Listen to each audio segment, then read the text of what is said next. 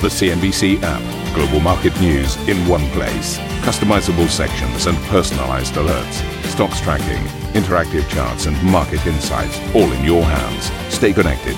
Stay informed. Download the CNBC app today.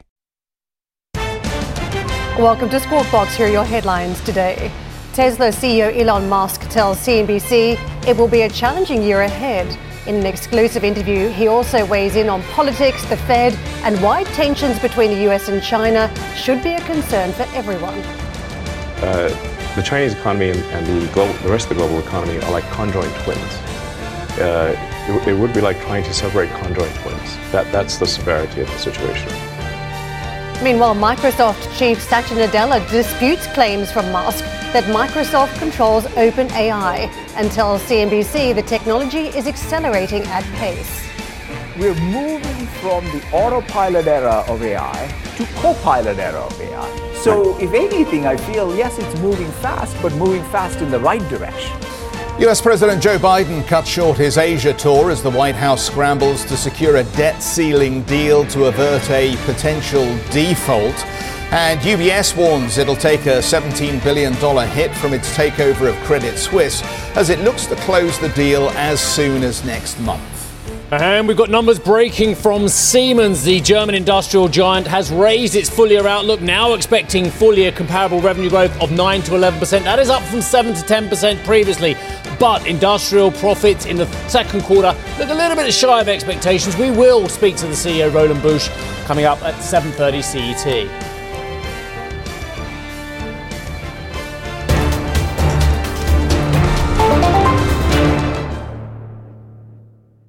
Tesla, Twitter, the Fed, Joe Biden, and China were just some of the topics that Elon Musk weighed in on when he sat down with CNBC for an hour long conversation following Tesla's annual shareholder meeting in Texas. Now, Musk discussed the dynamic between the US and China and told CNBC he is worried. I think that should be a concern for everyone. I, I, think you're right. I think yeah. it is shared by many people who run large organizations and smaller ones. Do you think, for example, China will will make a move to take control of Taiwan? The official, the official, the official policy of China is uh, that um, Taiwan should be integrated. Mm-hmm. One does not need to read between the lines. One can simply read the lines. Do you think? That, so I, I, think there's a certain there's some inevitability to to the situation. That would not be good for Tesla, conceivably, or for any any company in the world, frankly. Yes, for any company in the world. I, I, I think most, almost no, no one realizes that uh, uh, the Chinese economy and, and, the, global, the rest of the global economy are like conjoined twins. Uh, it, it, would be like trying to separate conjoined twins. That, that's the severity of the situation. Um, and it's actually uh, worse for, for a lot of other companies than it is for, for uh, Tesla. I mean, I'm not sure, not sure where you're going to get an iPhone, for example. The Twitter owner also addressed the criticism aimed at him since he acquired the social media platform. David Faber asked Musk if his tweets had hurt his companies and if his political positions might be off putting to customers and advertisers. You know, I'm reminded of uh, the, the, the scene in The Princess Bride Great movie. Great movie. Um, where he confronts the person who killed his father. And he says, um, offer me money. Offer me power. I don't care. So you just don't care. You want to share what you have to say. I'll say what I want to say, and if if if, uh, if the consequence of that is losing money, so be it. What a fascinating conversation. Um, in the write up, uh, that we've got on our own website, it's described as a sprawling conversation. And I think sprawling because it covers so many diverse areas. I mean, we go, we go from talking about his views on Biden, the auto sector, why he took over Twitter, why he feels it's okay to say what he likes, regardless of how many supporters it may lose him, and the fact that he also took a, took a shot at the laptop class, as he calls them, people that continue to work from home, and he also promotes his own. Uh, work practices where he says he takes only two or three days off per week uh, uh, per year, sorry, two or three days off per year and works seven days a week and gets six hours of sleep a night. I'm not sure how healthy a recipe that actually is for the long term but um, a very interesting and wide-ranging conversation. Yeah, just to pick up on those comments, I think we're all a little bit puzzled about you know what was just said in the context of that last clip. But I mean, we know there's been huge divide now between the sort of woke culture and pushback against it, and I think that's somewhat of a political statement that I'll say what I want. So I think in some ways it, it's a pushback against what some think is a, a, movement that's gone too far. So I think perhaps that's what we're seeing in that clip. Uh, in terms of some of the other comments about the challenging environment ahead. I mean, Tesla has been immune in some ways. It's had its own growth story. We've heard in some of the commentary that perhaps they'll think about other growth models, maybe advertising.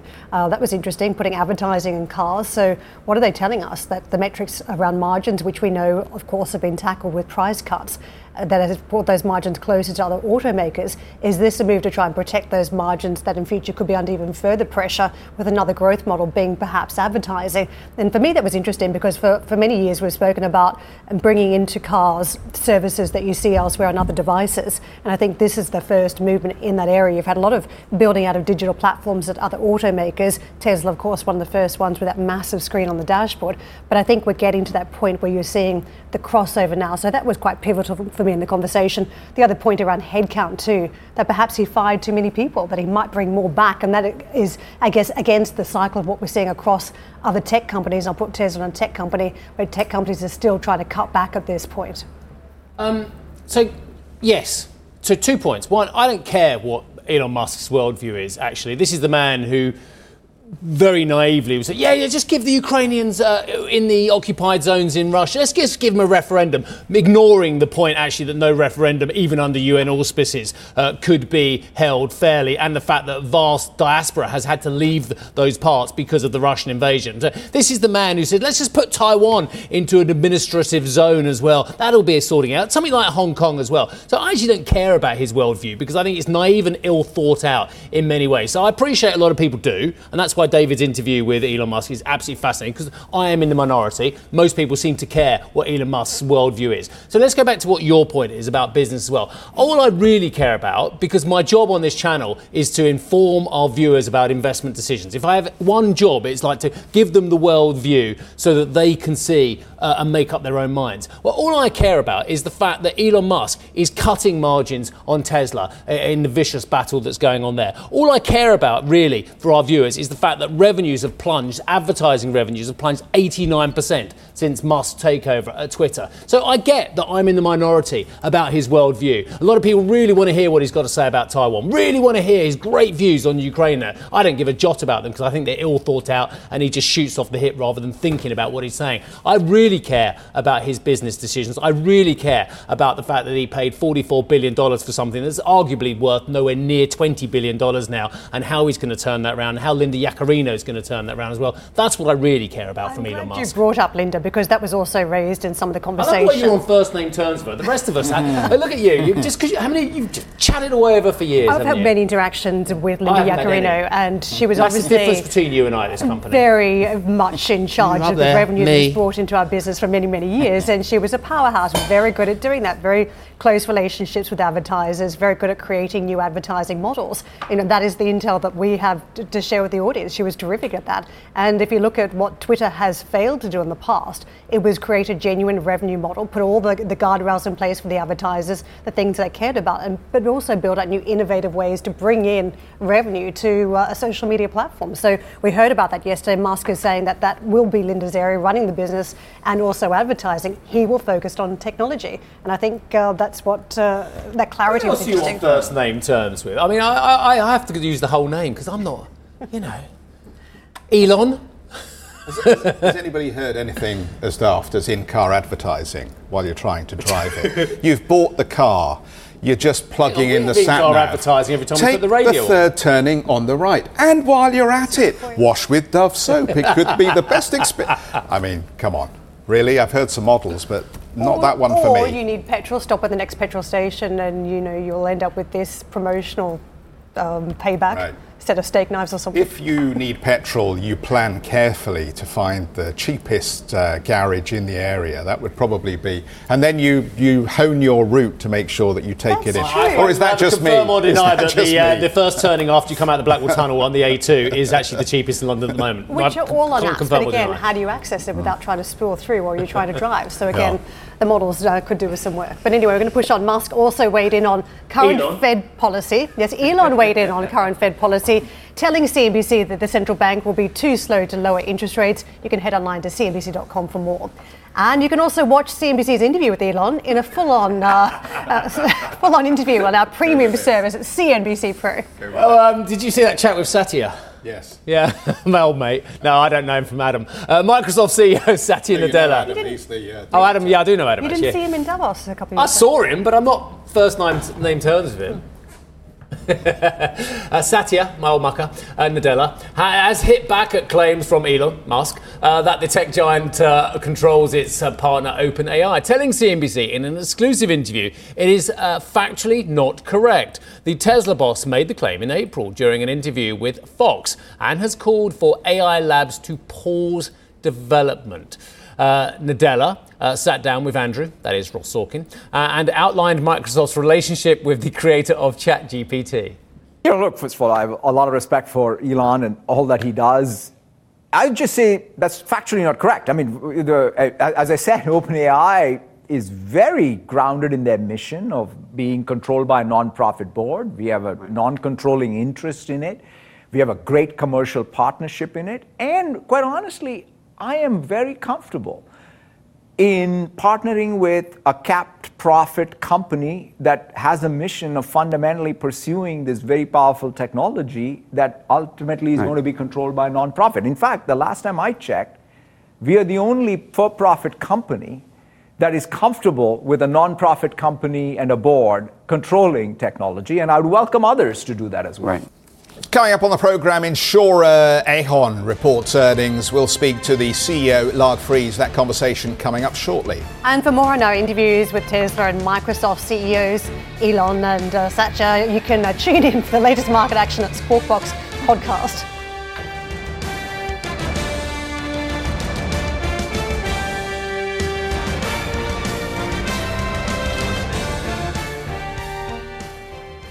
Ambition to me is about doing better. I think ambition creates a pathway. The best advice I can give someone starting off a career is don't have a career, have lots of careers, try loads of different things. Talk to people and put your ambition out there. I don't feel that I've hit peak ambition because it's a learning journey. CNBC is where ambition meets opportunity. What does living ambitiously mean to you? Hear it from our CNBC anchors, reporters, and global business leaders on CNBC.com.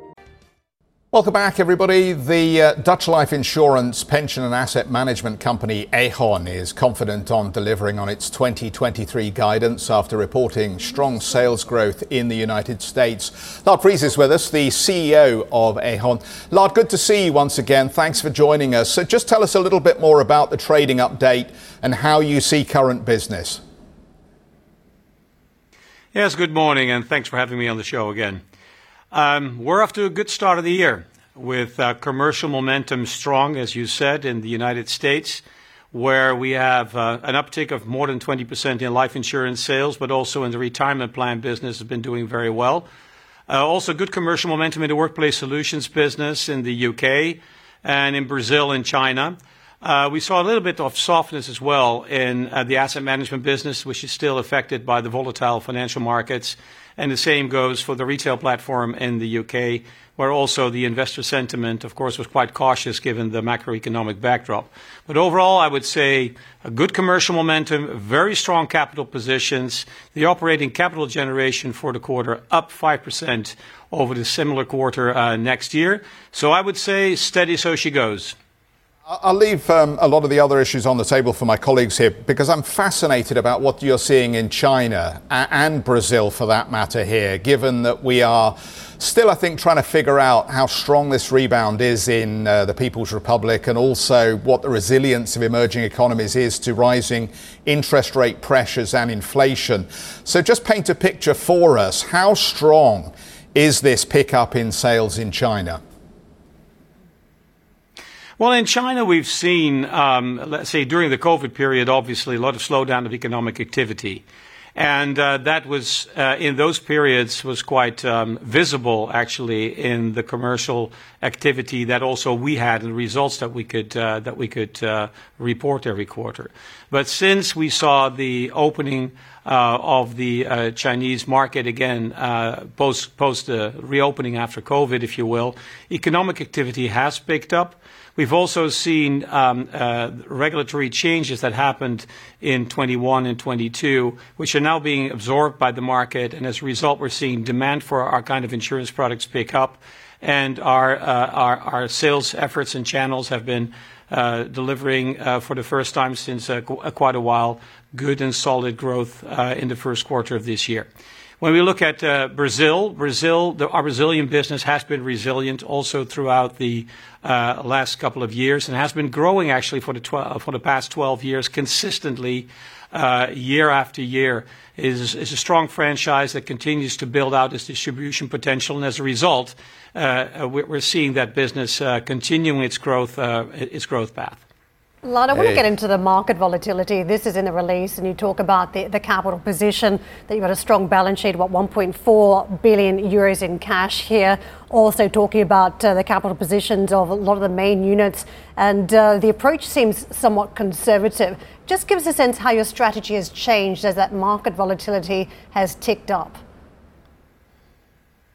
Well, one of the one of the key strategic focus areas for us in the last couple of years when I took over in 2020 was to reduce the risk profile of the company, and I think we've worked hard in order to do that, in order to make our cash flows emerge more predictable, and in order to uh, and in order to to provide a more stable path for earnings growth. And um, against a volatile uh, uh, financial market backdrop, uh, our our progress has been tested, obviously, last year and also this quarter. And what we continue to show is strong capital ratios uh, with good cash flows coming through. So I would say that a lot of the work that we have done, which indeed has put the company on a more cautious path, if you will, from an investment book perspective and other uh, risk areas that we de-risked a lot, we're seeing more predictability in our cash flows, and I think that is uh, that is very uh, comforting for our customers and and good for investors. Lard, really good to see you today, sir. Um, why are your shares so badly performing compared with the main rivals such as AXA and Allianz as well? Uh, down 12.6% year to date. Uh, Allianz is up 4%. Uh, AXA is up around about 6%. Uh, there's quite a significant underperformance. What's going on, sir? Well, I think we're predominantly a life insurance or retirement company, so I think the comparables uh, need to be done uh, vis-à-vis the, the peers in that uh, in, in, that area. Uh, but I would not, you know, I, I'm, I'm, I'm, allowing, I'm not commenting on the stock price development. It's something that the market needs to needs to do, and uh, we are running the business. We have set course a couple of years ago. We have uh, fundamentally focused uh, our company to those markets that we believe are going to matter longer term for us, and we are consistently implementing our strategy. So far, we've been able to uh, meet a lot of the objectives that we have set ourselves out at the 2020 Capital Markets Day earlier than scheduled. We have raised our guidance a number of times, and we will just continue to progress. As I said earlier, steady as she goes, and that's how we approach it. Lard, uh, you are certainly in the business of managing risk, and at this point, investors have so many different complex items on the table geopolitics, still the macroeconomic environment, debt ceiling at this point. What are you most concerned about as you look at the risk on the horizon? Well, what we've seen is uh, inflation, obviously, um, uh, as the main theme, and interest rates as a as a, as a derivative of that has been the main theme of debate over the last uh, over the last uh, period, so that will continue to be the debate for quite a while to come. Um, uh, we see headline inflation uh, tapering off a bit, mainly due to the energy prices that are uh, are coming down. Uh, but core inflation is very sticky. And quite frankly, I don't see a catalyst why that would change in the in the short term. So we remain quite cautious. Interest rates have come up, which is good for life insurance companies in general and good for Aegon as our uh, the attractiveness of our products will increase with higher rates and as uh, guarantees that are embedded in the back book of the portfolio are weighing less on the balance sheet with higher rates. So that is something that is a good dynamic for life insurance uh, companies. But at the same time, it is, of course, a very complicated dynamic for the families and households that we serve. Uh, this inflationary environment. So what we do is we spend a lot of time to making sure that we offer clients ways and means to navigate through this uh, uncertain uh, situation in the macroeconomic environment and to help them in this in this difficult period. But I would say the main themes are inflation, interest rates, and of course there is the geopolitical tensions that we've been uh, uh seeing uh, seeing and a horrible war, obviously, in our backyard here in Europe, which is which is awful, and. Um, and, and the debt ceiling discussions in the U.S., which we've now seen, I think, for 78 times. Uh, so let's see how, um, how, how, the political parties uh, are dealing with that. Really good to see you, and thank you for taking all our questions. We do appreciate it, so on a busy day for you. Lard Friese, who is the CEO of Aegon. Just a, an anecdote for you two. Um, I just had my insurance company has come back with my house and contents renewal. Guess how much they want extra? 30%. I've never claimed. Wow. Never claimed. Mm. There'll be no change to the coverage. They've, they've just tried to up the premium. For, uh, just means they've got to hit the phones, doesn't it? Or hit the internet, yeah. the worldwide interweb. Yeah, I mean, I don't know what it's like in other countries, but the story in the UK has changed of late because insurance companies now, when they offer you renewal, they're not allowed to favour new, new, customers, customers. over exactly. old customers. So you can assume that it will be quite difficult to get a significantly cheaper deal, but it's definitely worth shopping around. I mean, yes, that's, that's bonkers. Big step up, isn't it? It's a massive. You know, I'm, I'm, like the boiled frog. Five, ten percent, I wouldn't even notice it. Do you know what I mean? I just think, right. well, whatever, just do it. But like when you stick yeah. at thirty percent, it's like the alarm bells ringing. I feel like it's a it's a new crusade for me to try and find a better insurance now. They've has, has it become significantly more dangerous in your neighbourhood? Oh, yeah. there, has there been an uptick in yeah. break-ins and thefts? I mean, uh, I guess uh, that's the other ar- argument for for the insurance company as to why they might well, do that. They, they, they, let the cows out on the forest this spring, so uh, that could be more dangerous. I don't know. All those valuables you're now hoarding. That's that's usually. Thank you for listening to Squawk Box Europe Express. For more market moving news, you can head to CNBC.com. Or join us again on the show with Geoff Cutmore, Steve Sedgwick, and Karen Tso, weekdays on CNBC.